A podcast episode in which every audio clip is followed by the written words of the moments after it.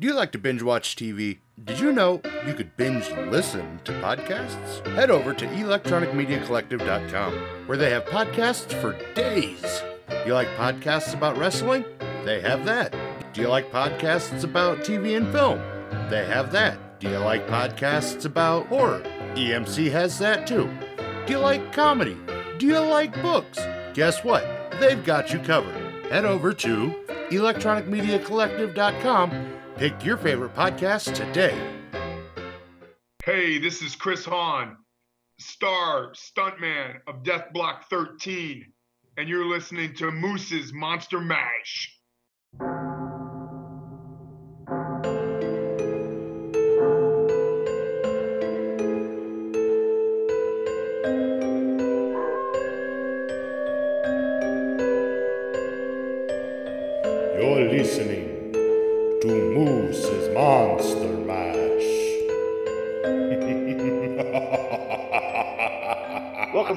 Horror to another all new episode of Moose's Monster Mash. I'm your host, Moose. Today's guest is. He, he- he's, he's been around for a bit. He's not just a horror icon. You know, he, horror, sci fi, fantasy, kid shows, Christmas, you name it, he's in it. You might not know his name, but I can guarantee you, you know his face. Let's get into it. Here he is, Mr. Mark Acheson. Well, thank you very much, sir. Thank you very much. Oh, thank you for uh, sitting down with me. Glad to. Actually, I'm laying down, but uh, we won't be. Uh... So how's how's the uh, year going? I know towards the end of last year you were out of the country. yeah, I was I was away for a while, uh, and then uh, like uh, Al Pacino in Scarface, uh, or no Godfather, they dragged me back in. So Every time I they, I think I'm out, pull me back in. pulled me right back in. Yeah. yeah. So yeah, I just uh, came back to finish up a, a Disney feature uh, called Peter and Wendy. It's going to be a remake of Peter Pan, but uh, centering more on the love story between uh, um, Peter and Wendy. And I'm just uh, uh, first mate, uh, one of the pirates next to uh, uh, Captain Hook. See, I knew I wanted to see you as a pirate. Yeah, yeah. Well, I mean, watching uh, Alone in the Dark. Uh, Oh my God, that brings back memories. Yeah, know, and regardless of what critics and fans say, I actually like the movie. Um, and your role as the captain, you have it's very much this piratey role, and yeah, you know, as you watch it, you're just like, I, I- I could definitely see you as this, you know, like swashbuckling pirate type, you know, just in it for the treasure, and it's like, yeah, I want to see him as a pirate. well, this summer that uh, dream will be fulfilled, Yes. or nightmare, as it were. um, so before we get into all of your over 100 credits, how did you get into acting? Like, what sparked that interest in you? oh, uh, that that started eons ago. I think during the Mesozoic era. Um, it was uh, way way back in elementary school, and uh, uh, I wasn't very popular, and so I joined the drama club and uh, did a play called Child Psychology, where I played a uh, a real delinquent, and after that, everybody was giving me high fives in the hallway, and so I, I found my way to to being popular. So it's sort of self-serving, but uh, it keeps you out from the, the fights in the backyard and the, the school grounds. It's kind of that whole make them laugh with you, not at you sort of thing. Yeah, exactly. Yeah, yeah. Uh, and I very much enjoyed that. And I continued, uh, and then when I, I moved up to the Yukon, I was uh, going through high school, and I toured Chekhov and Ibsen and Tennessee Williams throughout uh, um, the Yukon and Alaska. And then uh, as soon as I graduated from high school, I went uh, down to Vancouver and went into theater school. So I, I've never um, not been an actor. I've been one my whole life. Well, and that that uh, it's interesting because you're not a small guy. you noticed that. you know, and so like you, you don't bl- you know you don't blend into a crowd that well. No, not at all. Blending is not my forte. No. so like as a uh, you know i'm looking through your credits and you know obviously you have a lot of like you know one spot here one spot there and it it made me wonder when you go in for those casting spots are they looking for somebody that can just blend in because that is not you at all like Uh, even no, when you're uh, in like an ensemble background spot you don't blend in No, no. Uh, I'm I'm usually the guy that either kills or gets killed, and uh, um, there's a few of us out there uh, like that, and we compare uh, how many deaths we've suffered and in what uh, uh, amazing way we were killed. So. I, I think I hold the record, having been killed three times in 48 hours for three different shows. oh nice Yeah, well, it was a fast week, and I was double booked. I was double booked, but uh, uh, I died real good. I died very good, you know. So Well, like you know, saw you on Stargate, and you you know you were kind of like the muscle. Oh yeah, yeah, uh, yeah, yeah. You eat last. Uh, I remember uh, um, Richard Dean Anderson um, being very put off with my bad breath when I delivered that, uh, he played that for all it was worth. And I remembered after that uh, always to brush my teeth before I kill or am killed, you know, because that could come back to haunt me. That's a learning experience, and like you were on. Uh, you did you had a spot on MacGyver prior to that, so I mean, Yeah, and uh, I, remember. Um, yeah, we were doing. Uh, uh, it was uh, the Eye of Osiris, I, I think it was, and uh, the girl Deborah Foreman, who was a guest star, was supposed to hit me with a um, a frying pan, a rubber frying pan, and uh, I was supposed to take that and fall back, and I took that and I fell back. And then there was blood everywhere, and I thought, "Oh my God, I, I I've hit somebody. I've I've knocked somebody in the head, you know." And I, and they're going, "No, no, no, that's you. You're bleeding all over the place." uh, uh, she had hit me with the side of the frying pan instead of the bottom of the frying pan, and opened me up for about three or four stitches. I was laying there at the table, and uh, and they were using plastic uh, staples on me. And Richard Dean Anderson, he comes over to me and he leans down very closely and he goes, "You make sure you sue the bastards." I thought that was quite funny because he was the executive producer.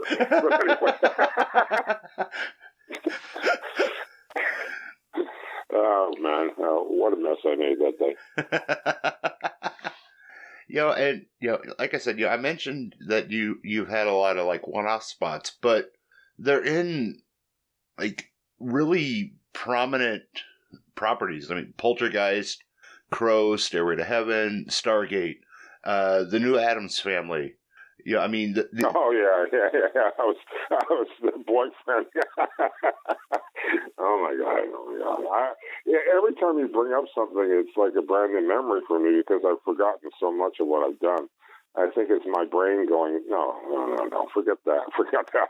anyway. well, that's why I like Yeah, doing this. Was- you know, because it's you know, especially with somebody you know like you, you have so many credits, and like you said, and you know, you had that one where you died three times in forty eight hours.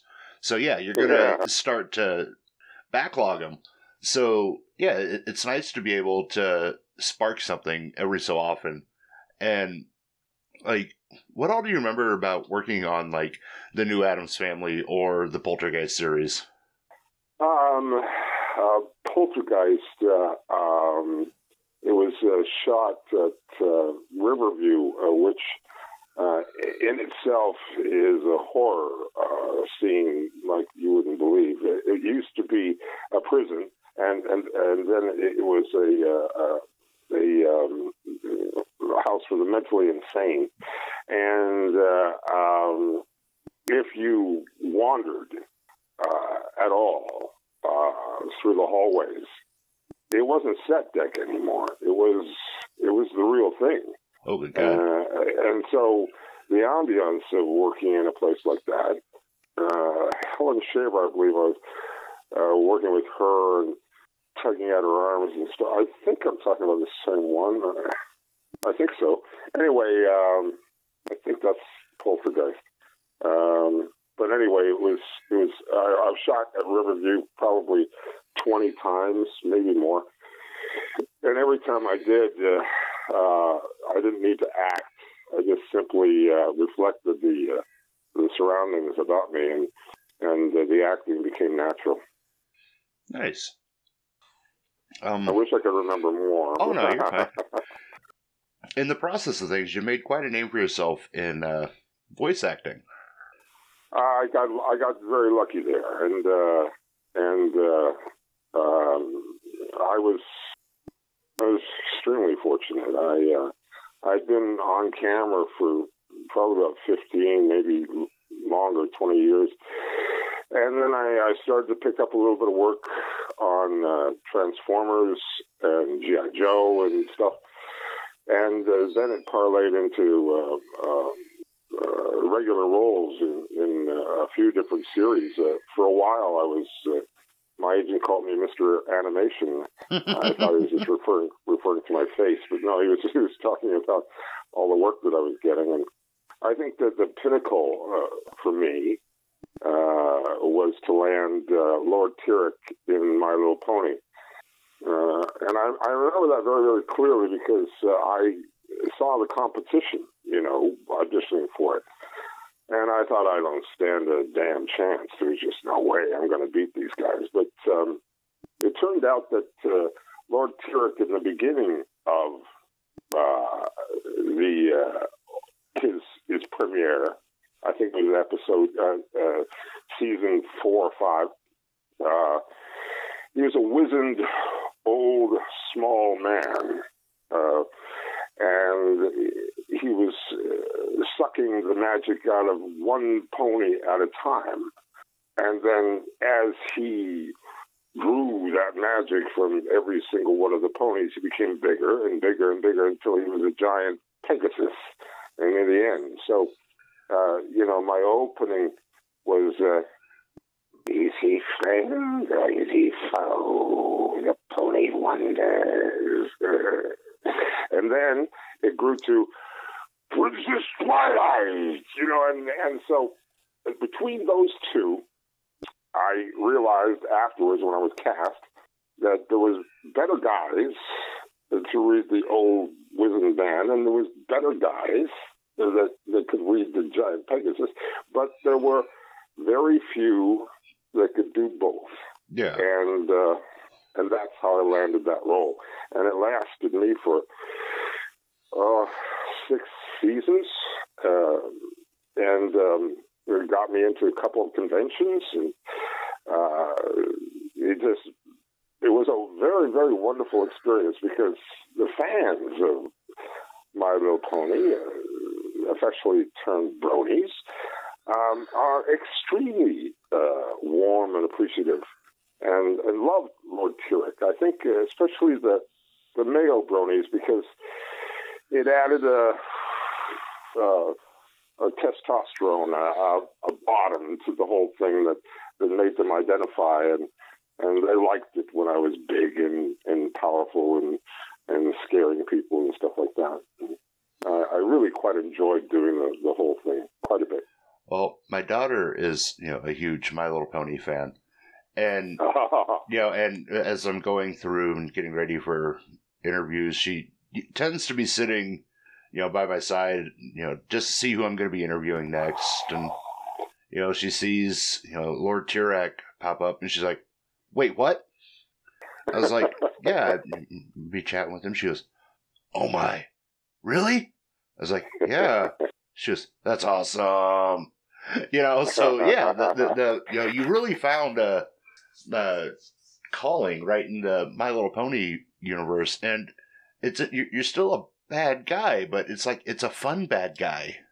Oh yeah, yeah. I mean, uh, yeah. He, he's he's uh, he's having all sorts of fun out there, and uh, and uh, I uh, just I, I just relished in doing every single uh, episode. They usually brought me in at the tail end for a couple of episodes, uh, just at the end of a season, and then the, I was always at the cliffhanger, Yeah. you know, uh, into the next season. And so the scripts were very tight, and uh, and uh, the focus was really well on me and stuff, which you know I really enjoyed. And then I didn't have to hang around long. Uh, I would just uh, uh, go and then come back again and go and come back again. But uh, I, I was just so um, appreciative of the fans, especially your daughter, because then you know um, you can tell that story and it makes me sound even better. There's another voice I want to ask you about from uh, around 2004, well, 2003, 2004. You were uh, Fisto on He-Man and Masters of the Universe. Oh yeah, yeah. Fisto, yeah, he's got quite the uh, the hand. Yeah. He's very handy. Um, Oh yes, yeah. I, I think all of the hand sort of uh, jokes were used in, in recording all the time. You know, uh, lend me a hand. Uh, you're yeah, all that handy stuff. Uh, all the other actors would would uh, play around with that. But I've got a a really nice cell of that, and uh, and I keep that framed uh, because uh, I like being Fisto. It was it was a cool part.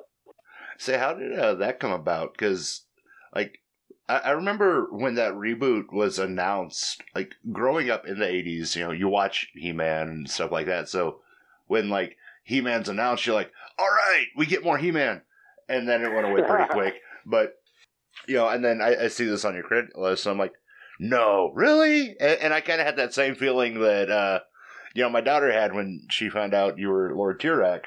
I'm like, "Wow, this is awesome." Well, um, uh, I wasn't the first Lord Tirek. There was there was there was uh, uh, uh, another Lord Tirek before me uh, in a, another version of uh, My Little Pony before me. yeah. There was uh, another Unicron before me, um, which uh, I have to I, I have to be exceptionally humble about. That was Orson Welles who Yeah. originally created Unicron uh, way back. So uh, the um, reissue of uh, certain shows uh, seems to be a natural, and uh, and so I, I didn't take. Great notice, but I was extremely grateful, you know, for the chance to get to, into another version of He-Man because, like you and like many others, uh, I was a fan. I, I listened and watched. I watched cartoons quite a bit when I was young, and and to be able to be part of that later on in my life was a real treat, and uh, I, I very much enjoyed it. I really did. Um, see, th- th- there's another uh, one-off spot that you get recognized a lot from, and it's not the one you think I'm going to mention yet. Um, but it's Okay. uh, it's Watchmen. You know, large man at Happy's. Uh, Oh, Happy yeah. Harry's. yeah, um, boy, do I cry well, eh? I mean,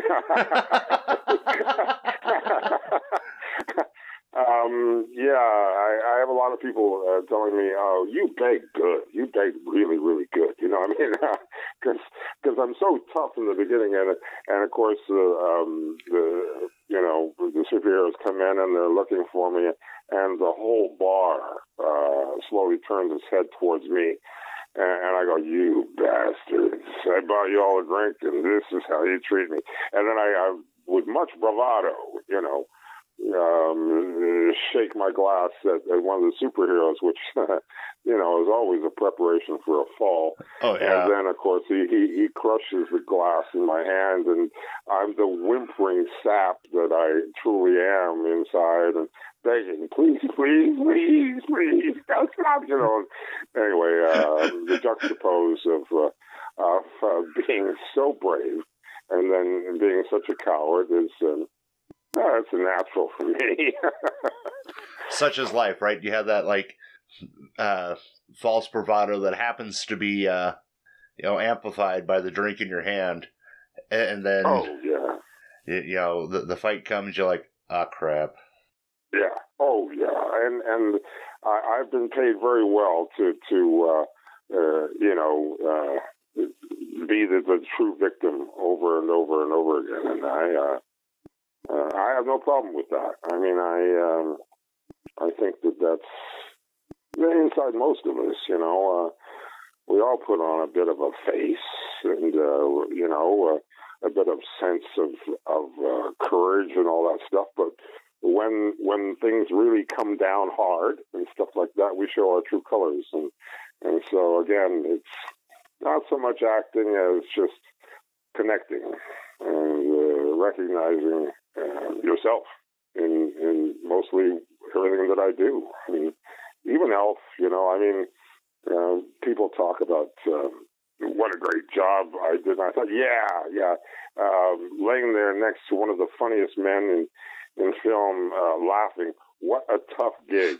I mean, oh my God, I sweated on that for hours. How did I do that? You know, I mean, come on, you know, it's it's easy. It's like falling down a hill. Uh, the question is just how far do you roll? That's all. Right. But yeah, Elf. I mean, you get recognized a lot for Elf. That that is, uh, well, that will uh, be on my tombstone. That is. I was to say, you haven't made already. well, yeah, others have. Uh, I, I'm simply going to adopt whatever they want. Um, but uh, um, they called me in for a single line uh, work release. Uh, they said that you don't have to audition for this, Mark.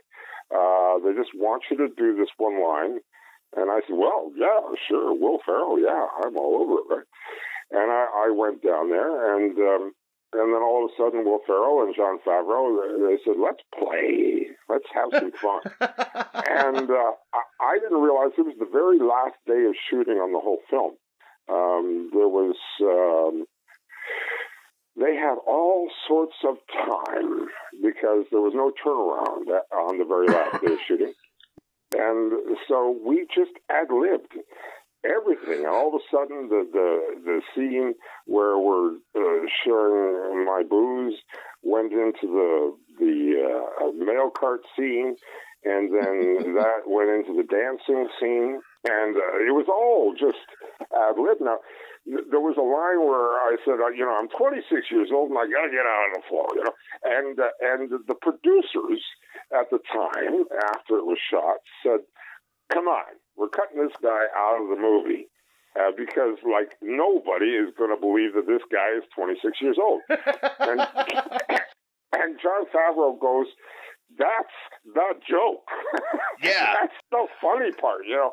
And so he fought for me, and he he kept me in that movie. And and uh, of all the people in my career, of all the opportunities and things that uh, I am grateful for, uh, being left in that movie is near and dear to my heart. And the fact that everybody is force fed that movie from November until January every year only doesn't hurt. Only helps me. yeah.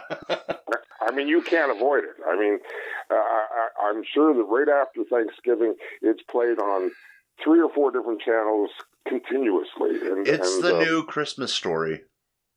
It, it is. It's a, it's a classic. I mean, and and there are very few times when you get to do a classic. I would say Watchmen is a classic, and Elf is is a classic, uh, and and I'm eternally, eternally grateful uh, for the opportunity to be able to lay there and laugh uh, next to Will Ferrell. One one little story that people don't know because at the very end, you know, he's dancing on the table, right? Yeah. And so uh, Jon Favreau goes, I think it would be really fun if he pulls the water main down and you are standing there with thousands of gallons of water pouring down on you and you're singing a Christmas carol at, at full volume. Are you into that, Mark? Well, it was the 22nd hour of shooting that day. And so, like an idiot, I went, "Yeah, Jon, pull the water main down on me. I'd love to do that, right?" And so they dammed up the whole set and they pulled the water main down, and I was singing uh, the Christmas Carol, and they, I, they of course you can use it, and that's fine. But I, I thought, why not have it outtakes? But anyway, uh, it was just one of those things that disappeared. But uh, I'll make sure that I add it to my IMDb Pro one of these days, and maybe Jon Favreau will pull it out of the dustbin or something like that, and show people me doing a basically a flash dance. Uh, uh, yeah, not near as attractive, believe me, and and. And the singing, if that's not a horror movie, I don't know what is. But anyway, I, I would finish that thing like a drowned rat. Oh man.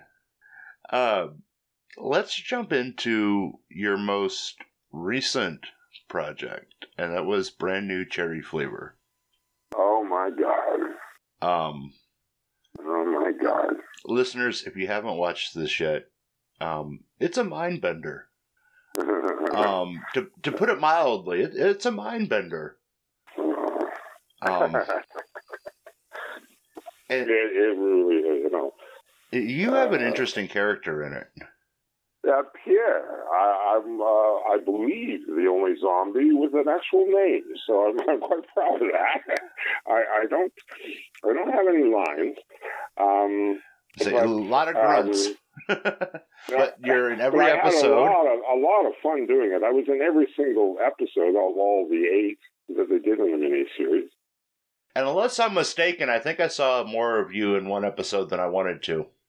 Oh my god! Oh my god! Uh, we really shouldn't talk about this, except it is a horror uh, um, genre here, so there's nothing more horrific uh, than that shot. I they when they hired me, they go before we hire you, um, you know that you have to do a full frontal nude scene, and I went, really? I'm I'm 63 years old at the time, and I thought now, now in my career, you want to do a full frontal movie? Where was this in my prime? oh my God! I, I, I just, uh, but like any role, you just don't turn it down. No, not, not that. No, I mean, yeah, okay, fine, naked, you know, fine, I'll do it, you know, but um, and then with a snorkel mask on, no less. I, me- I remember my agent and I had to negotiate for water temperature. Uh, that was a very important issue because uh, the first thing you think of is shrinkage, uh, and, and that's a very important thing. And then, like, well, I'm going to show then, him uh, off. I want him to look good. Damn it. Well, yeah, yeah. And, and, and there was one point where um, uh, Catherine was uh, hosing me down, uh, you know, and uh, and um, uh, she hit a tender spot, and um, and I had to say, uh, please, please uh, remember, I, I'm a zombie, and uh, I am uh, the Walking Dead, so it would not be good if I so please, you know, aim around, but never completely at. Uh, and she was very cognizant of that afterwards, and, and I thanked her profusely, you know, because um, know, nothing worse than seeing a zombie flinch. You know, nothing. But I'm glad you brought that up. Uh, I really am. Um, uh, yeah. Because I was like, I'm watching it, I'm watching it, and I'm like, did I just see that? So I rewound it like a dummy. As many of my friends do. you know? I was like, nope, yep, I saw it. All right, yep. oh yeah, I know, I know. Yes, yes, I know. Because anyway. you know, it's just you know a parting scene, and you're like, well, maybe I imagined it. Nope, no, didn't no, imagine no. it. Right there in all your it glory. Wasn't, it wasn't a nightmare. It was it was true. You know, and, and we took three and a half hours to shoot that, and I couldn't figure out why. Um, both of the girls were screwing up their lines in the first part, and I thought, oh, I see, they're doing it on purpose. they just want to see me get up and out and back and forth and back and forth, you know. And uh, it got to the point where I didn't even put my robe on in between. You know, I just go back and forth and back and forth, and three and a half hours it took to film that. And, uh, oh my God! I'm glad that it only takes a couple of seconds in the actual, you know, thing. Cause yeah. Well, what I found interesting about it is, uh, you know, you, don't see too many male frontal nude scenes in TV or movies.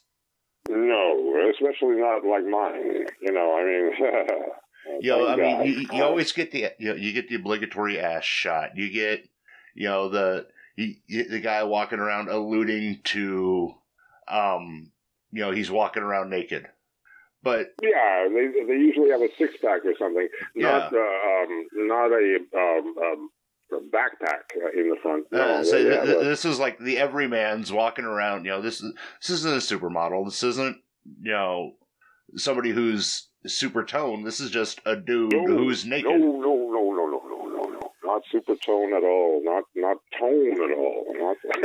You know, this isn't Patrick Swayze in Roadhouse walking around naked. well, I'm more like Chris Farley. Uh, that would be, uh, you know. Uh, uh, I, I just love that that uh, the two of them uh, doing the the uh, Chippendales dance oh yeah. together, and so and so yeah, I, I'm I'm more the Chris Farley uh, uh, side of it, uh, much more than the Patrick Swayze. The only thing I, I had similar to Patrick is maybe the long hair, but after that there was no comparison whatsoever. know, and it, it was, you know, like I said, I found it really interesting because, you know, when you're watching the series, it's like, know, sex, nudity, violence, smoking, etc., cetera, et cetera. And, you know, you get pictures of, you know, well, you get scenes with Rosa, you know, in the buff and things like that. And you're like, okay, that's about standard. And then, yeah, we get to your scene and completely, like, you know, like I said, just takes you, takes you off for a second and you're just like, wow. Well, I think the shock was- factor was the one of the main reasons to Yeah. use it, right? Well, they went to, oh, this will screw people up. you know, this will cost their lunch for them. you know, yeah, it, it- it's not something you expect in Ooh. anything. And Yeah, no. what, like, what kind of preparation for that scene, like day of, went into it? Like to get you, like, to get you in the um, mindset and comfortable to be like, yep, I'm gonna walk around nude in front of like all these people that I may or may not actually know or might have to work with again.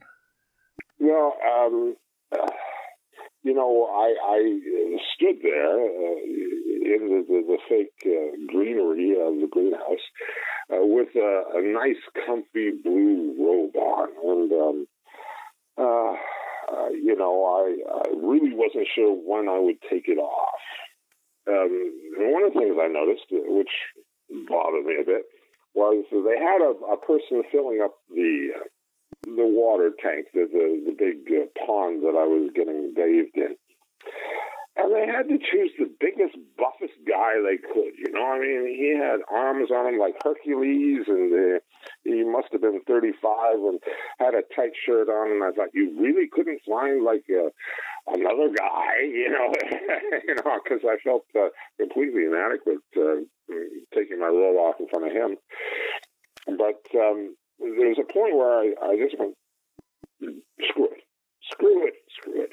And I just took the robe off and I just walked out there and um, I, I, I didn't care. I, I, uh, I, until, of course, I got hit once or twice with the with the hose. But um, except for that, I just didn't care. And um, um, that was the only way that I could prepare was just to forget about it and just do it. But I, I always felt bad for anybody would have to watch that later on because I knew that it was going to be a shock. You know, it was going to it was going to hurt their eyes. It was going to be a memory that they wouldn't be able to get out of their brain. You know, and uh, um, but I knew that that was the effect they were looking for. Uh, a car accident in the move, and and so there I go. You know, whatever they want, I will provide. I think you're too hard on yourself. It's not one of those where like you know burns itself into your brain. It's just well, um, I, I I will say this: that, that, no one's um, expecting to see smaller Mark. No, God, no, So it's like, whoa, all right, there it is. I had been uh, um, uh, weight training for a few months, and so I was hoping that, that the upper part would take away from the lower part. And uh, um, but the, there was no real muscles. It was just uh, maybe my chest was okay, you know, that sort of thing. Um, I, I, I gotta I gotta admit this. I have not looked at it. I, in fact, I, I have not looked at uh, brandy cherry flavor at all. Um, I don't know why. Um, I just haven't. Um, I don't uh, actually look at my work much. Um, I see it sometimes, you know, and I enjoy um, Elf and things like that. And course, I see Watchmen and you know Chronicles of Riddick and stuff like that. The um, it, it's not something where I mean, there's some actors when they do their work, they go right over to um, producer's hut and and they look at the at the take right afterwards. Not not, not me.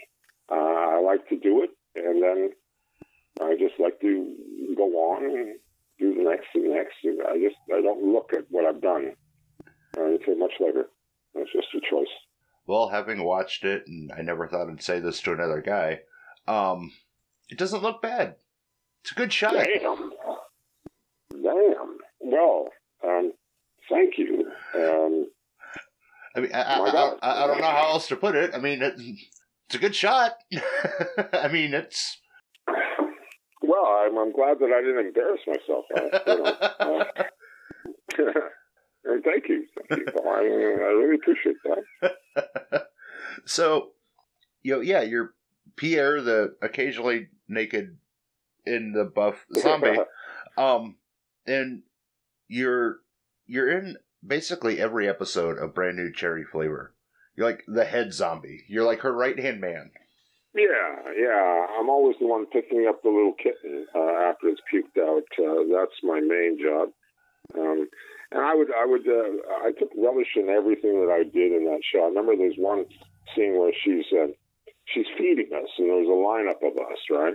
Yeah. And uh, they ha- they had me off at the end uh, when I first looked at it, and then uh, they went, no, no, no, no, let's let's put Pierre right in the center, you know. And so I had a, a few of the extras around me, and uh, and I uh, I started to drool. It was uh, um, I thought, no, this is a good choice, you know. I mean, uh, Pierre would drool because he's hungry, and then he wants to get to that food, and so. Uh, I started to drool, and, and the other, uh, the extras around me went, "Oh God, look at Pierre! He's he's wet and drooling all over the place for this." And uh, and and uh, they were really taken back by by the fact that I was taking such broad choices and simple things. Um, and that's sort of uh, what I did, you know, with the whole thing was just to find something, anything, just a small thing. Every single take I did, try to find something that, that would uh, define me a little bit better, you know. And so drool was one of those things. Well, you know, that, that's kind of what I meant, you know, earlier when I said, like, even when you're in essentially this lineup of background characters, you stand out. It- it's called pulling focus, though. And, Right. it's- And- it's and you do it quite well. you know, and yeah, that scene was very reminiscent of the uh, the Stargate episode we were talking about. You know, the nope, you Yeah. eat last. You know, I, I'm first. I get the food. Back off. yeah, and I would shove all the, the other people out of the way as I went and got the, the bowl for for my mistress, and uh, um, yeah, I always found grand ways uh, so that I wouldn't uh, be invisible. Um, that's well, it's a fault of mine that uh, I guess is a strength.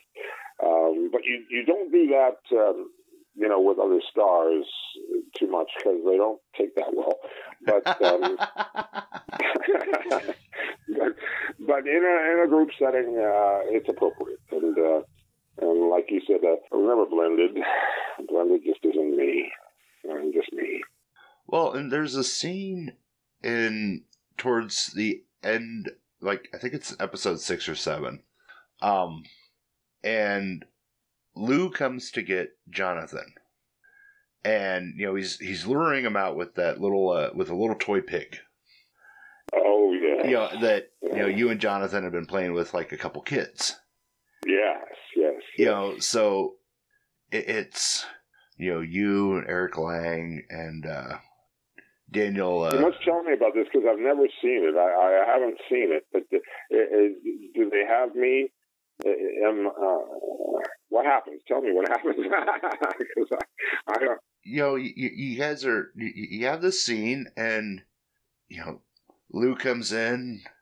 He's you know, obviously he's looking for Jonathan in the greenhouse, and he, he finds this pig and sees Jonathan. He squeezes it, and it's kind of like those stupid rubber ducks that are all over TikTok and the internet right now. The rubber ducks. Um, yeah. But you know, and Jonathan reacts to it as any zombie would. Uh, I'm not sure why, but I think it's a childlike instinct. And Mm. so at this point, he's kind of luring him out of the house with the, oh, you want the toy? Come get the toy. You want the toy? Come get the toy. You know, kind of Mhm. like a kid or a dog. And Mhm. You're standing in the background of this scene, like confused at first, and then it dawns on you that you just lost your friend. Yeah. And you get super emotional. And Yeah. even then, it, like this, like you're seeing the scene that should be, you know, Lou and uh, Jonathan leaving the greenhouse, and it's Pierre in the background, more or less, just like, "Come back, come back to me. Why, why?" And it was gorgeous. Oh man. Um, oh, thank you. I I never know what is left on the editor's floor and what actually makes it sometimes, you know. Um, and for that second, um, to still have some resonance, it means a great deal to me. Um, thank you. Thank you very much. I I almost cried um, during that bit. I will tell you that um, I'm sure they didn't keep it, but at the very end, uh, when I'm walking with my new master and uh, we're leaving, and uh, Evelyn is, is dying because her body, you know, uh, has been she's been transformed into the other person, Yeah. And I, as Paul, I'm, I'm sure they didn't keep it.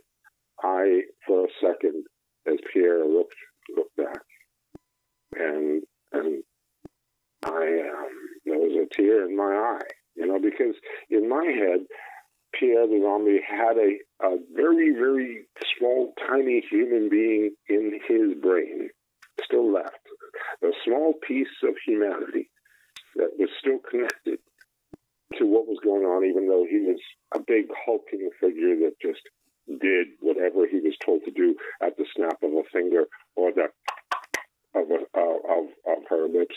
Um, but there was a small, and that was the very last shot we did of the whole series, which it took three months, almost four months to shoot, and um, there was a lot of mixed feelings uh, uh, about that because I knew that I was saying goodbye to Pierre at the same time, but I had grown very close to her uh, because we had worked together so much.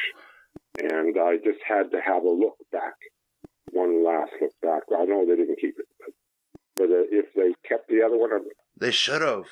That that that yeah, it, like well, it fits I- so I- like as you describe it, it fits so well. yeah. Well, it was. Uh, I'm just pleased that they kept any of, of the little bits of Pierre because, uh, like I said, every single time that I got to do anything, I tried to to put something a little different, a little special, you know, because it was so much fun. You know, it was playing. Yeah.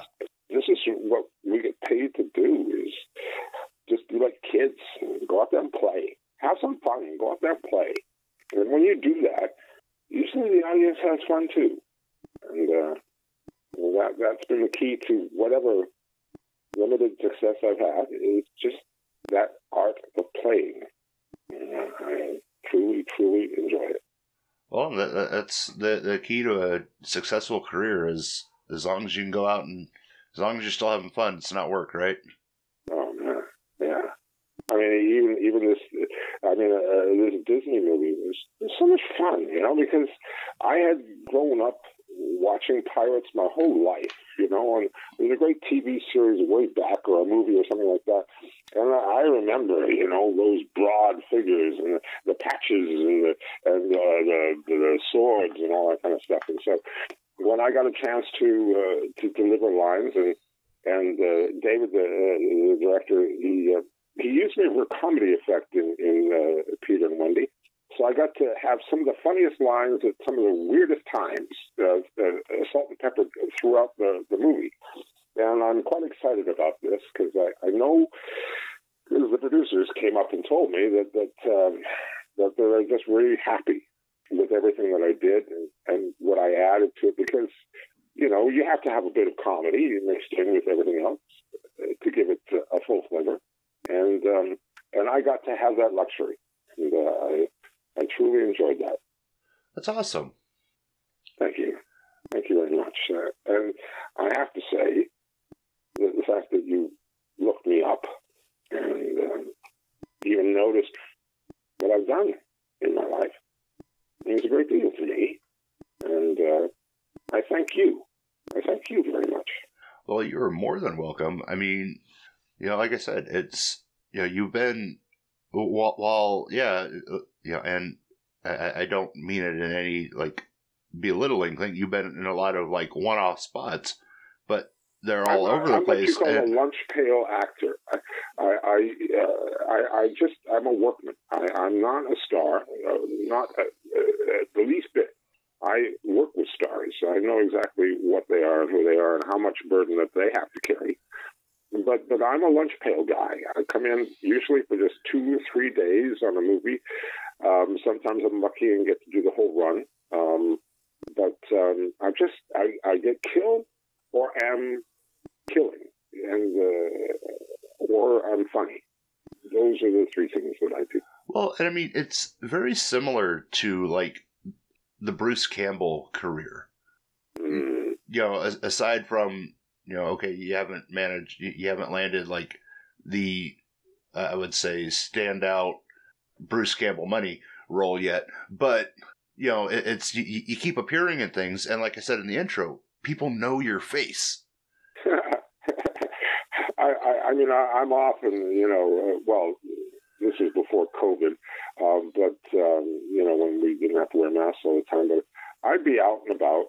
And uh, I would see people looking at me, and most of the time they didn't know exactly where they saw me before, but they knew. They knew in their heart that, that they they've seen me. And and then uh, uh, little children, um, you know, two, three, uh, four years old, would look unabashing at me because they usually recognize Mel, and um, and they would they wouldn't be able to take their eyes off me for a bit, and I really enjoy that. I mean, I really do. You know, it's it's a it's a, a fun thing.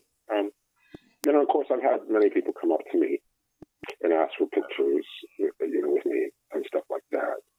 And uh, for a simple man who uh, just just led a simple life, it's a great, great compliment and, and a great flattering gesture. And uh, I'm not worthy, but I'll take it.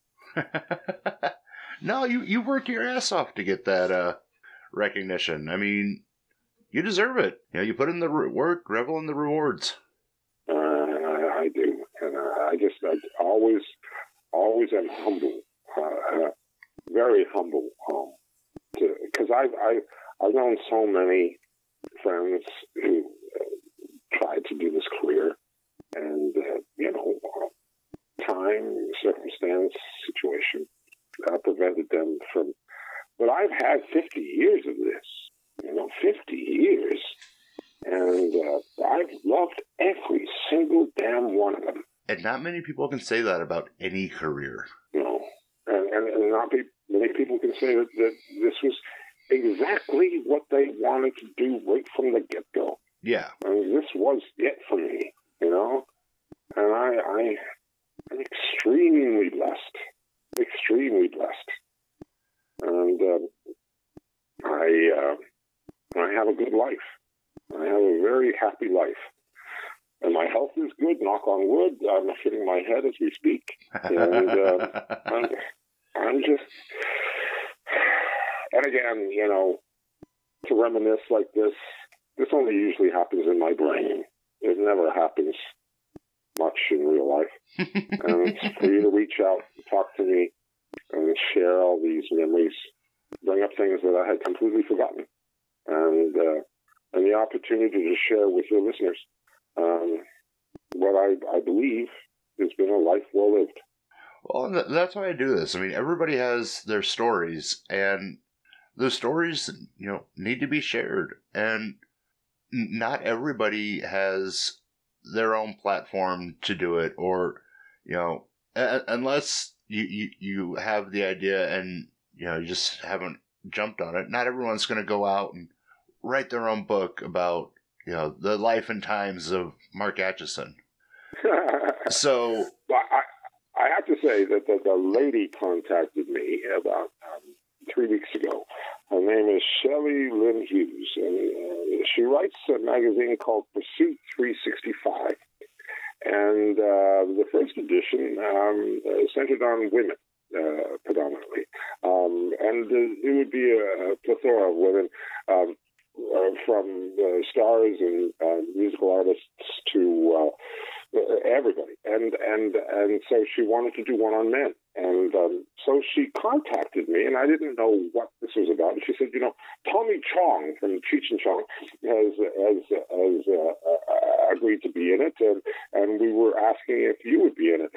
And I thought, well, I, I joked with her. I said, uh, "Sure. What's the topic? Uh, guys that have long hair?" I mean, I, I had no idea what what she was after. And she said, "No, we want you to tell your story in 365 words or less." And so I uh, I, I did it in 348.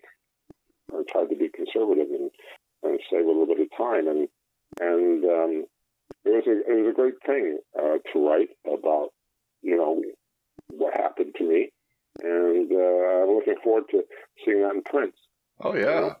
See, when people ask me to tell my story, I uh, tend to start out the uh, um, monologue from The Jerk, but as we progress further into uh, the times, people, I, I'm finding more and more people don't know the movie. So, oh my God! When you tell Please somebody, don't tell me that's true because that's one of Steve Martin's classics, man. I right? Mean. So when you tell somebody, as a six three white guy, I was born a poor black child. They're like, excuse me? I'm like, it's from a movie. Relax. that was the joke. you got to get out of the flow it's like, oh my god! But yeah, I, you know, I, I always love like you know. So, what's your story? Well, I was born a poor black child. Black. what? Yep. I'm sometimes more like Chris Farley, you know. I live in a van down by the river, you know. know, but yeah, it's you, you find things, you kind of latch onto them, and you you keep them, you, you, keep people on your toes, keep them on their toes. Yeah, and it keeps yeah, life interesting anyway, I, it, it was been great fun. If you could pick any, you know, if you had a dream role, what would it be? Um, I was given my dream role uh, in the very second role I had in college. It was Lennie in Of Mice and Men. Oh, nice. That was my dream role. I was only 17 at the time. I had no understanding of Steinbeck or the impact that a role like that would have on a soul, but playing such a simple part that was so pivotal. In the whole play, so loved by everyone that watched it, and then killed at the very end, sending out gasps and shrieks from the audience every night. That was my dream role. And uh, it makes me makes me cry just thinking about it. It was it was it was me. Was no everything I do everything I do is not really acting; it's just being. But that one in particular, at my age, was my soul. I, loved it. I absolutely that was my dream role. Uh, Lennie in Mice and Men. Um, so we know you have Peter and Wendy coming out soon. Do you have any other projects in the works that you can talk about? Well, it was a, a video game that I uh, finished for Marvel. Um, it was based on uh, my playing of Sabretooth. Um, they changed the name of the character a bit, but he was Sabretooth in this video game. That's going to be released soon. Um, but um, uh, Peter and Wendy took up um, four months of my time last year, and then the year before was uh, four months on uh, Brand New Cherry Flavor. So um, I've after uh, Peter and Wendy, except for having to go back and, and, and do extra dialogue and, and extra scenes uh, this last week, um, I decided to take a sabbatical and uh, left the country. And uh, I'm uh, I'm just uh, enjoying. I mean, I'm 64. You know, um, I just finished getting divorced uh, from my third wife so uh, it's time to take an inventory, you know, and try not to damage anybody else in the future. And, uh, you know, I've made enough enemies in my life. I don't need to make any more, you know. and um, and I'm just, uh, uh, you know, I'm I'm enjoying my freedom, and I haven't. Uh, I haven't decided where I'm going to live right now. I, I sold my house, and I haven't decided where I'm going to live. Um, but I'll tell you my one true passion, and that is, uh, and uh, I hate to say that it's a thing, but it's a thing.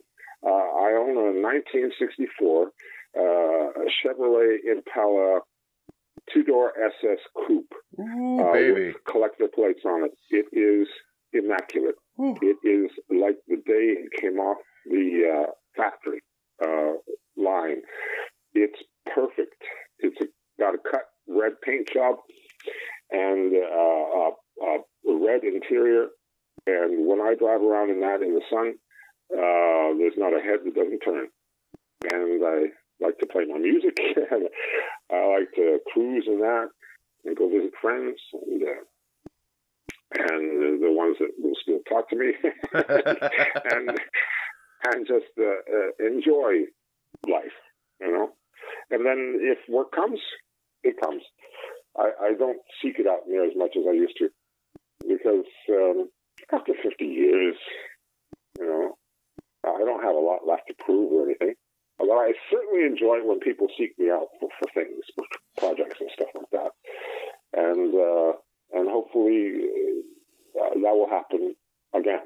You know, but I I have great uh, uh, anticipation about Peter and Wendy. Like I said, I, I think my stuff will will be really good in that, and uh, the producers insist that they won't cut me, so that's always a, a blessing. And um, and usually uh, work uh, begats work, and so when people see me in that, uh, they may keep me in mind for other things, and, uh, and instead of uh, battling with the boys like I used to 20 and 30 years ago.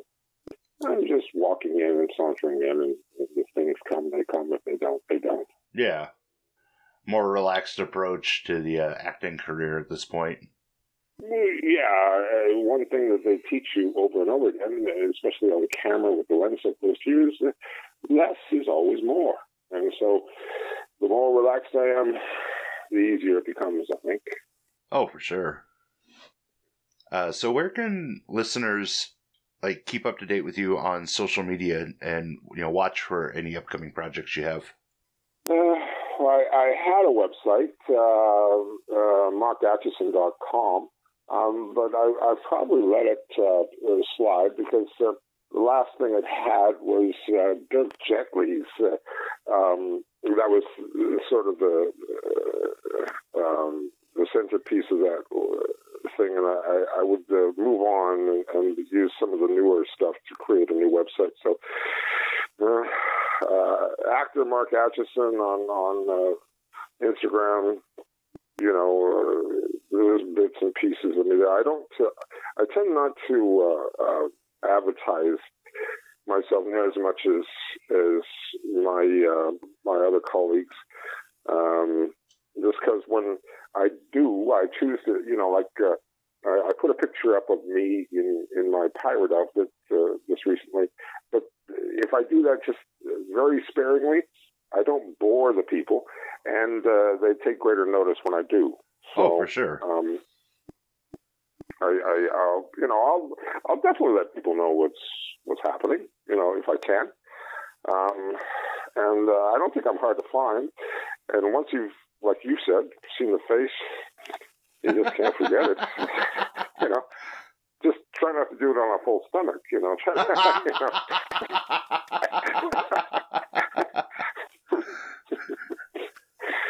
oh, thank God somebody up there likes me. That's right, ladies and gentlemen. We have the faces of radio. Yes, radio. Face for radio. And listeners, I will put those links in the episode description as always, so you can easily find him. And you can easily find me over at electronicmediacollective.com alongside other great podcasters, or on Twitter at Moose Media Inc. Mark, this has been a blast. And for somebody who didn't think he'd last more than uh, 20 minutes, we've now gone for about an hour. So. My God, my God. time flies when you're having um, fun, doesn't it? I, I need to go fishing with you because I think that you are able to hook, uh, you know, even in a very quiet stream. Anyway. I'm in. I'm in. I love fishing. So, uh, well, you're from Nebraska. It should it should be good, right? I mean, right. So we, we have some but good I, catfishing. It's been a pleasure, a real, true pleasure and honor, and thank you very, very much. Oh, you're more than welcome, and you know, get you back on sometime, or just you know, get together sometime, Anytime. shoot the shit. I am your servant. It's been a pleasure, and listeners, tune back in next month. Between now and then, if you haven't, head over to Netflix, check out brand new Cherry Flavor. You're missing a hell of a mind bender with cool zombies. Oh yes, yes, and and uh, all listeners, please continue to listen to Moose's Monster Mash because it really is a smash. And until next time, Horror Hounds, mash on. Thank you.